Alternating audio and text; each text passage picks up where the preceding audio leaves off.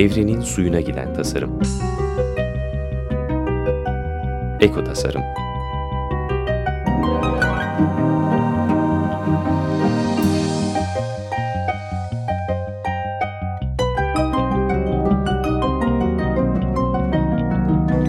Hazırlayan ve sunan Nurhan Kıyılır. Merhaba Açık Radyo dinleyicileri. Konuğum Emrah Kurum'la birlikteyiz. Hoş geldin Emrah. Hoş bulduk. Ee, kendisi genç e, çevreci etkinliklerden.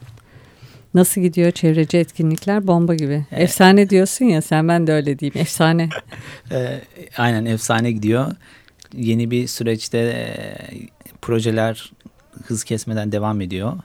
Bu kapsamda yeni gelişmeler var. Zaten bu e, radyo programının ilerleyen saatlerinde onlara da değineceğiz.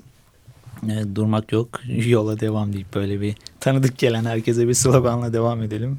Güzelmiş ya. Ne güzel enerjin var. Bir de her yerdesin yani. Sadece İstanbul'da da değil her tarafa uzanıyorsun gördüğüm kadarıyla.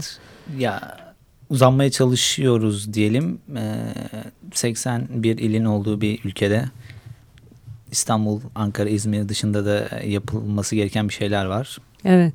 An altyapısını hazırlıyoruz Evet. diyelim. Orta uzun vadede hedeflerimiz arasında bakalım. Doğru enerjiyi. Bu e, geçenlerde e, Antakya'ya gittim de bu Antakya mobilyasını geliştirme projesiyle ilgili. E, tabii ham madde sıkıntısı var. Ağaçlar bitmiş. E, bir de her ağaç da olmuyor. İyi Hı hı. bir e, ağaç gerekiyor. Samah diyorlar onlar böyle damarına. E, şeyi söyledim onlara bir tane film izlediğimi Çölü Durduran Adam ve o filmin başında da bir ağaç kesiyorsan 10 tane dikeceksin diyordu. Çünkü adam hakikaten çölden bir orman yapıyor. Ha. Ee, bunu söylediğimde de e, var mı itirazı olan dedim. Tabii ki de yok dediler. Ee, o da iyi bir adım. E, ya iyi bir adım. Genelde bu, bu tip şeylerde şey olarak bak sürdürülebilir orman işletmeciliği kavramı aslında işin içine girdi. E, onların ekonomik ham maddeleri ağaç. E, daha uzun süreli bir kar hedefleri varsa bu tabii sadece böyle kar odaklı konuşuyoruz ama şirket olduğu için şu an o, noktasından ele almak istedim. E, daha uzun süreli yapmak için e, mantıklı bir strateji aslında bu firmalar için.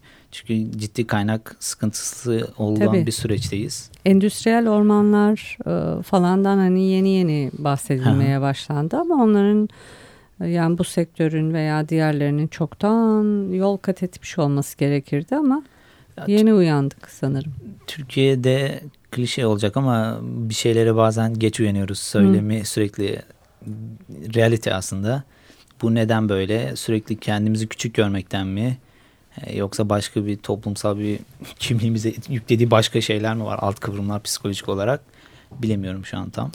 Ama Bir şeyler bitmeyecekmiş gibi geliyor sanırım ama bitiyor işte kaynaklar. Ee, Bir de herkes böyle almaya alışmış. Ee, Vermeye ve yerine koyma kültürü de yeni yeni başladı. En azından söyleyince e, herkes bir şeyler yapmaya çalışıyor. O da iyi bir şey diye bakıyorum. benim kişisel gözlemim şey olarak bu biraz daha iş dünyasına, sanayiye yakın biri olarak ya da doğrusu yakın durmaya çalışan biri olarak e, firmaların globalde yaptıkları işler artmaya başladı. Bu yerelde bir nebze kafamıza göre takılabiliyorken artık uluslararası e, direktiflerle bunlar şirketlere empoze edilmeye başladı. Bu iyi bir şey mi kötü bir şey mi tartışılır. E, o konuya girmek istemiyorum. Hı hı. Fakat bu globalleşme tırnak içerisinde artık e, Türkiye'nin de bu sürece adapte olmasını gerekiyor. Çünkü satın almalar yap- yapılmıyor. Ee, bazı sertifikalarda istenen şeylerden Evet. biri bu işte. Mesela e, mobilya sektöründen örnek verecek olursak işte fümügasyonu nedir, e, hangi ağaç kullanılmıştır, kaç yaşındadır, neredendir vesaire. O zaman insanlar biraz daha kullandıkları malzemeye, materyale dikkat eder hale geliyorlar. Bir de tüketicilerin tabii biraz daha e, bu soruları sorması lazım. E, sadece rengi, tasarımı falan değil de ya bu malzemede ne var, nereden geldi? Sadece kendi sağlığı için de değil, doğayı da korumak adına. Hani elyaf e, tamam da belki bazen elyaf iyidir e, doğayı korumak adına. Onlara da dikkat etmek lazım. E, Ya aslında aynen dediğiniz gibi direkt tüketici davranışlarının ön plana çıktığı bir süreçteyiz. Şu an aklıma bizim Eko IQ dergisi için bir röportajda Gözde arkadaşımızın bir şeyi vardı. Permakültürün kurucularından Bill Mollison bir sözü. Biz aslında tercihimizi raflarda veriyoruz diye. Ee, ne istiyoruz? Bu çok sevdiğim bir söz. Ee, ne istediğimiz ya da bundan sonra hayatta neyi görmek istediğimiz. Ee, alışverişle direkt oda odaklı. Göz hizası. İşte değer yaratmak isteyip istiyorsak tabii değer yaratan işlerin yanında olmak ya da tüketimi istiyorsak e, artan indirim fiyatlarının peşinde olmak gibi biraz da öyle oluyor. Düğün paketleri var biliyor musun? Ucuz. Aynen ya en çok şeyde bu 500'teyi çok fazla kullandığım için e, yol güzergahı hakkında evlilik paketleri falan özellikle Bayağı mobilyalar var. böyle farklı mobilyalar yine mobilyadan bahsetmişken e, e, çeyiz paketi bayağı İyiymiş. indirimliymiş.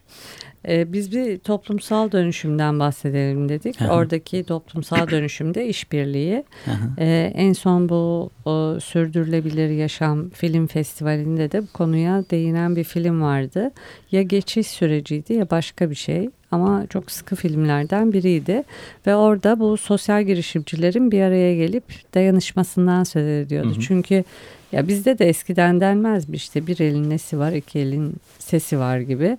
Ee, ne kadar bir araya gelirsen e, kaynakların da artıyor, sesin de çoğalıyor. Ee, sadece kaynak da değil galiba motivasyon da. Çünkü senin düştüğün yerde öbürü seni iteklemeye başlıyor. O bir şey yapıyor.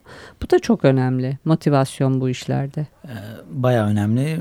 Sürdürülebilir Yaşam Film Festivali'nden başlamışken o zaman oradan devam edelim. En büyük bana göre işbirliği ve bu dayanışma kültürünü gösteren Türkiye'deki sevdiğim örneklerden biri. Görece ben de içerisindeyim elimden geldiğince. Bayağı Ee, içindesin görüyorum seni. Ee, bu bu sene mesela en basitinden 2008'den beri yapılan festivalin bu sene 20 ilde eş zamanlı yapıldı. Bu efsanevi bir şey ve tamamen gönüllü desteği ve e, ciddi bir organizasyonel yönetim bana göre E, ve inanılmaz keyifli oldu. E, Sürdürülebilir Kelebek Etkisi Derneği diyeceğim. Sürdürülebilir e, kolektifi, Sürdürülebilir Yaşam kolektifi çok keyifli bir iş çıkardı yine ve artarak devam ediyor bu filmlerin aslında insanlar üzerindeki dönüşümlerini farklı illerdeki yansımalarını gösterdiler. Yine şu an hatırlamıyorum Karadeniz tarafında bir köyde bir hoca çıkıp ya ben de bunu köyümde yapmak istiyorum gibi söylemler de oldu. Bir 3-5 arkadaş bir araya gelip bir şeyler yapmak. Bunlar e, yerelde bir şeyler yapmak isteyen insanların motivasyonunu artırıyor. Bir İstanbul'dan aa böyle bir şey varmış. Bizim o ya da bu şekilde destekliyorlar. Yani biz İstanbul ya da büyük şehirlerde olan bireyler oralara biraz daha temas edince aa bak oralarda çok daha keyifli motivasyonlar varmış ve dönüşümün direkt küçük şehir olduğu için daha somut bir şekilde ölçümleyebiliyorsun, görebiliyorsun. Öyle bir yansımaları var. O yüzden keyifli işbirliği. Ee, peki endüstri dünyasında ne tür işbirliklerinden söz etmek mümkün? Oraya mı girelim? Ee, o da olabilir. Ya aslında bu işbirliği konusu e, neden önemli ya da hem bireysel olarak ben hem de çevreci etkinlikler olarak biz neden bu kavramı önemsiyoruz? Ee, toplumsal dönüşüm yaratmaya çalışan bireyler e, baktığınız zaman aslında o kişiler sadece bir STK ile özdeşleşmiş değil birkaç farklı STK adı altında da faaliyet yapmaya çalışan ya da el- elini taşın altına koymaya çalışan bireyler. Bu neden böyle oluyor? Ee, İbrahim Betil'in yine bu konuda her işin içine girdiği zaman çok keyifli istatistiki verileri var. Şu, şu an yanımda değil, aklımda da değil. Ama araştırırlarsa görürler. Türkiye'de özellikle toplumsal olaylara e, empoze olma noktasında insanlar geri planda duruyorlar. Bu yüzden e, toplumsal dönüşümü hedefleyen ya da elinden geldiğince bu uğurda bir şeyler yapmak isteyen insanlar e, işin içine girdikçe aslında yapılması gereken ne kadar çok iş olduğunu görüyorlar. İşte bu noktada işbirliğinin benim önemsediğim nokta neden ihtiyaç var? Üç ana kısmı var aslında. Orada bir parantez vereyim. Ee, dedin yani insanlar biraz uzak duruyorlar diye. O biraz konuşmamakla da başlıyor. Hani sanki bir hastalık ve kötü bir şeyden bahsediyoruz ve hemen üstünü kapatalım gibi oluyor. Biz mesela konuşmaya başladığımız zaman oysa bunu karamsarlık yaratmak için o konuyu açmıyoruz. Çözüm sağlayalım hep birlikte. Bence önce e, hepimizin konuşmaya başlaması lazım. Ya bu noktada bana göre yine ben e, yaşantıma dahil ettiğim nokta Sürdürülebilir Yaşam Film Festivali ekibinin e, inatla üzerinde durduğu şey. Soruna odaklanmak önemli bir nokta. Fakat soruna odaklanıp bıraktığınız zaman insanlarda demotive oluyor ve umutsuzluğa kapılıyor. Fakat bizim amacımız bu kadar tükeniş içerisinde bu insanları e, yok oluşa itmekten öte evet ben de taşın altına elimi koyabilirim deyip e, bu sürece dahil etme. E, yine en basitinden örnek verecek gerekirse yine festivalden verelim. E, Yalın Ayak Anneannelerimin öyle bir film vardı galiba. Orada Hindistan'da 3. E, Dünya ülkeleri e, bir enstitü var ve orada kabilelerdeki Afrika'nın farklı yerlerindeki e, anneanneleri toplayıp kadınları bir araya getirip güneş mühendisi yapıyor. Güneş enerjisi mühendisliği üzerine çalışıyor ve kadınlar 6 aylık eğitimle bir panel nasıl kurulur, onu nasıl yapılır da evine elektrik götürebilirsin şeklinde eğitimler veriyor ve gönderiyor. Ellerini malzemeleri de verip köylerine gönderiyor ve böylece onlar da yerelde kendi köylerinde e, bunu aktarıyorlar. Tabii Çok burada... acayip bir şeydi o ya. E, hiç köyünden dışarı çıkmamış, dil bilmeyen böyle kadınlar, anneanneler. E, o ilk ürkek halleri ondan sonra da köyünde bir bakıyorsun güneş paneli kuruyor. Sonra dans ediyorlar tabii evet. kutlayarak. Öyle keyifli. Ya özetle toplumsal dönüşümde işbirliğine neden ihtiyaç var? Bir, zaman yok. Ee, bireylerin zamanı yok. Ee, bu kadar kötüye gidişte aslında kaybedecek zaman da yok. Bir de böyle bir tarafı var zamanın. İki, para yok. Bu zamanda hızlı hareket edebilmek için e, STK'ların aslında genel bir finans fon yaratma noktasında biraz görece eksiklikleri var. İki, insan kaynağı yok. Tüm bunlar varken e, ve çok fazla bir şey yapmaya çalışırken bireyler, kurumlar neler yapacak? O zaman güçlerini bir araya getirip enerjiyi tek bir noktaya toplayıp e, çok daha toplumsal etkisi büyük olan işler yapabilirler. Bu da sürdürülebilir işbirliğinden geçiyor. Örnek verecek olursak bu noktada suya farklı zamanlarda atılan 4-5 taşın sönümlenmesi birbirini de sönümleyebilir. E, ya da belli bir e, çap etrafında belli bir mesafeye kat edebilir. Fakat biz o 4-5 taşı bir araya getirip aynı anda attığımız zaman bir e, halkanın çapı genişler. iki halkanın yayılma hızı inanılmaz artar. O yüzden aslında işbirliğinde böyle bir bilimsel de bir gerçekliği var diyelim. Güzel anlattın. Da, da, dalga teorisini mi diyeyim? Unuttum şimdi hatırlamıyorum teoriyi de sevdiğim bir teoriydi. Peki müzik arasından sonra devam edelim mi? Olur. Sonra. Dinleyeceğiz. The Handler.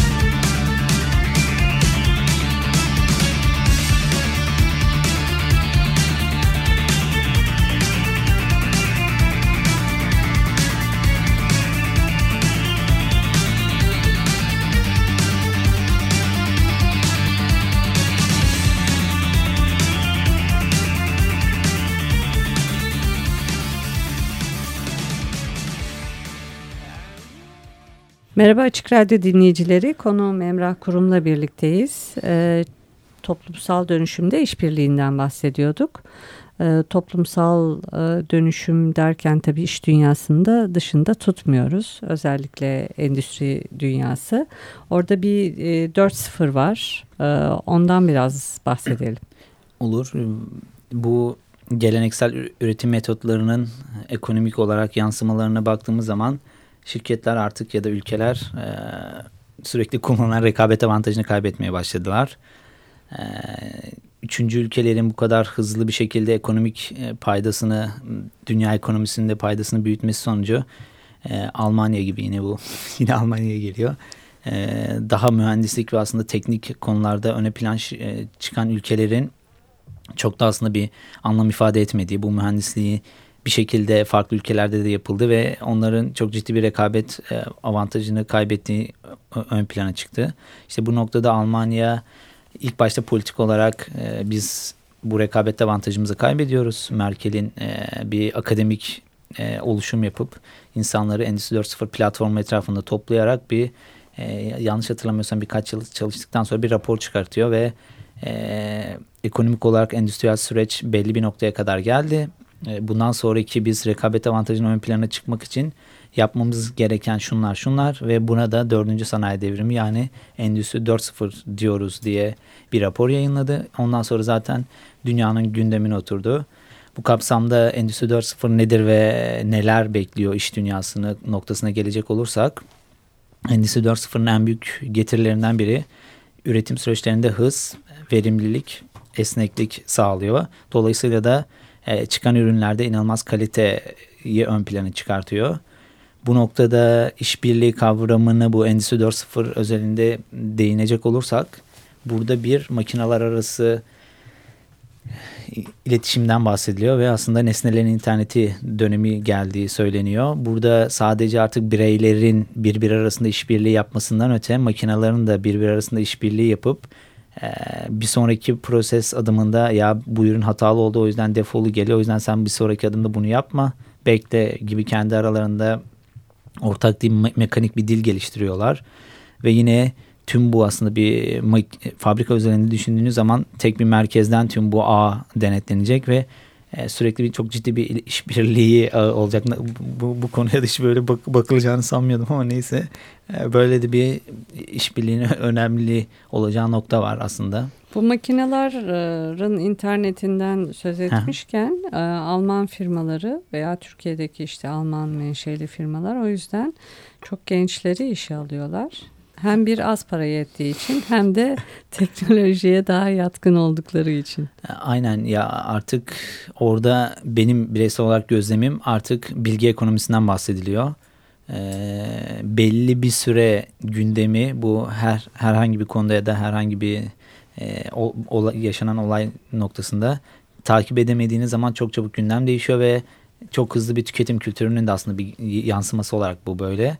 Ee, ben bireysel olarak her gün Dünya Gazetesi okuyup 8-10 tane dergi okuyordum. Yine takip edemiyorsun, yine takip edemiyorsun. Yeter diye bir yerden sonra şeye geliyorsun. Ama böyle olması gerekiyor. Şu an büyük veri diye aslında veri yönetiminin bu kadar ön plana çıkmasının sebebi de bu. Ee, çok ciddi veriler çıkıyor. Bunların nasıl kullanılacağı da bir çok önem arz ediyor. Ee, bu noktada e, Endüstri 4.0 biraz değişim ajanlarını ön plana çıkartıyor.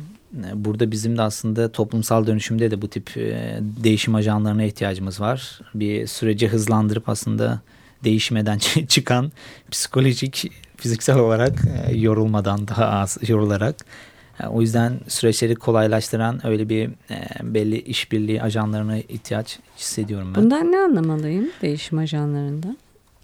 Ya iki farklı ya da birden fazla dönüşümü hedefleyen oluşum o ya da bu sebepten dolayı bir araya gelemeyebiliyor.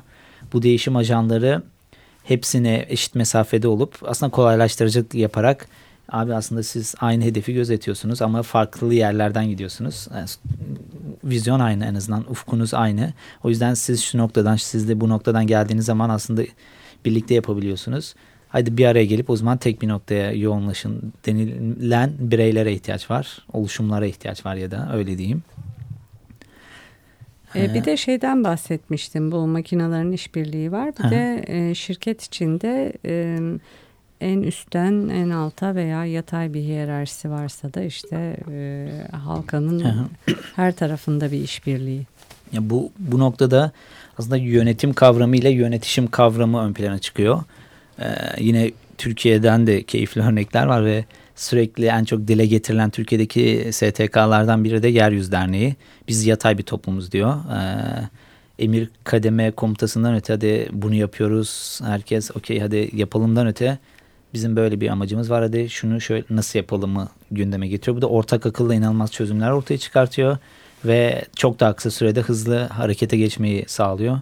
Tabii iyi yönetilemediği takdirde tam tersi etki de gösterebiliyor.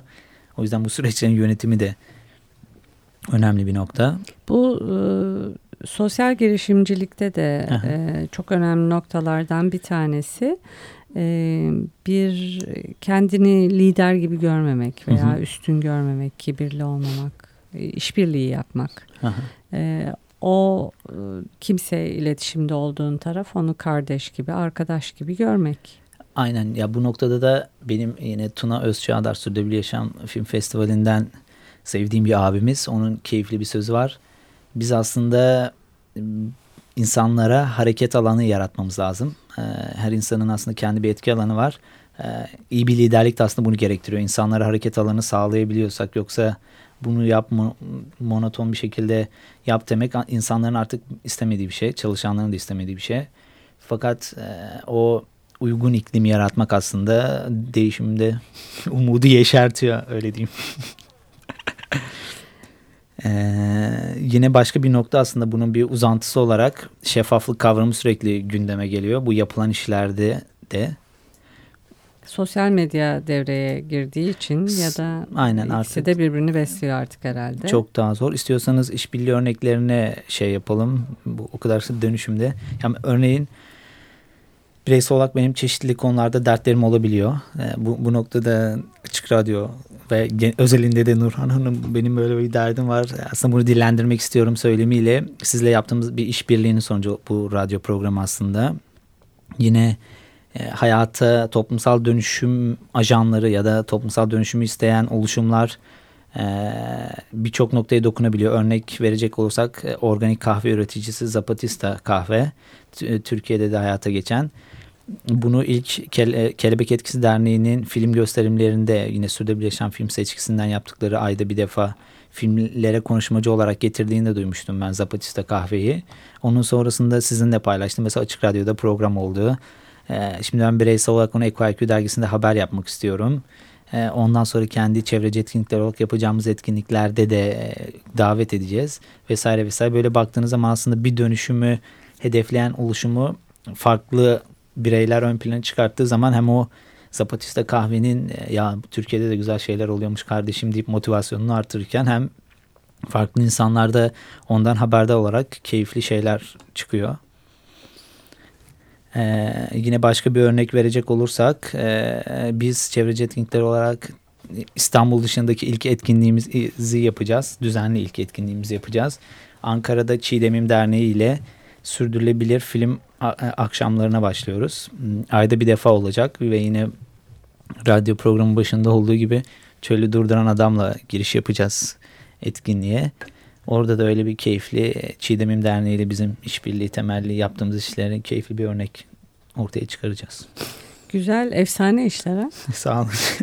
Zapatistalar da diyordu ya, we are you işbirliğinden de öte bir şey bu. Ee, aslında hepimiz biriz e, gibi bir şey. O yüzden e, hoş bir e, bir işbirliği mi diyeyim? İş hoş bir konu e, ve daha da çok duymaya başlayacağız. O birlikten kuvvet doğar hikayesi. Efsane diyelim. e, çok teşekkürler geldiğin için. Davet için. Efsane bir işbirliği oldu. Sağ olun. Kumandada da Ömer'e teşekkür ediyoruz. Bir sonraki programda görüşmek üzere. Hoşçakalın. evrenin suyuna giden tasarım. Eko tasarım.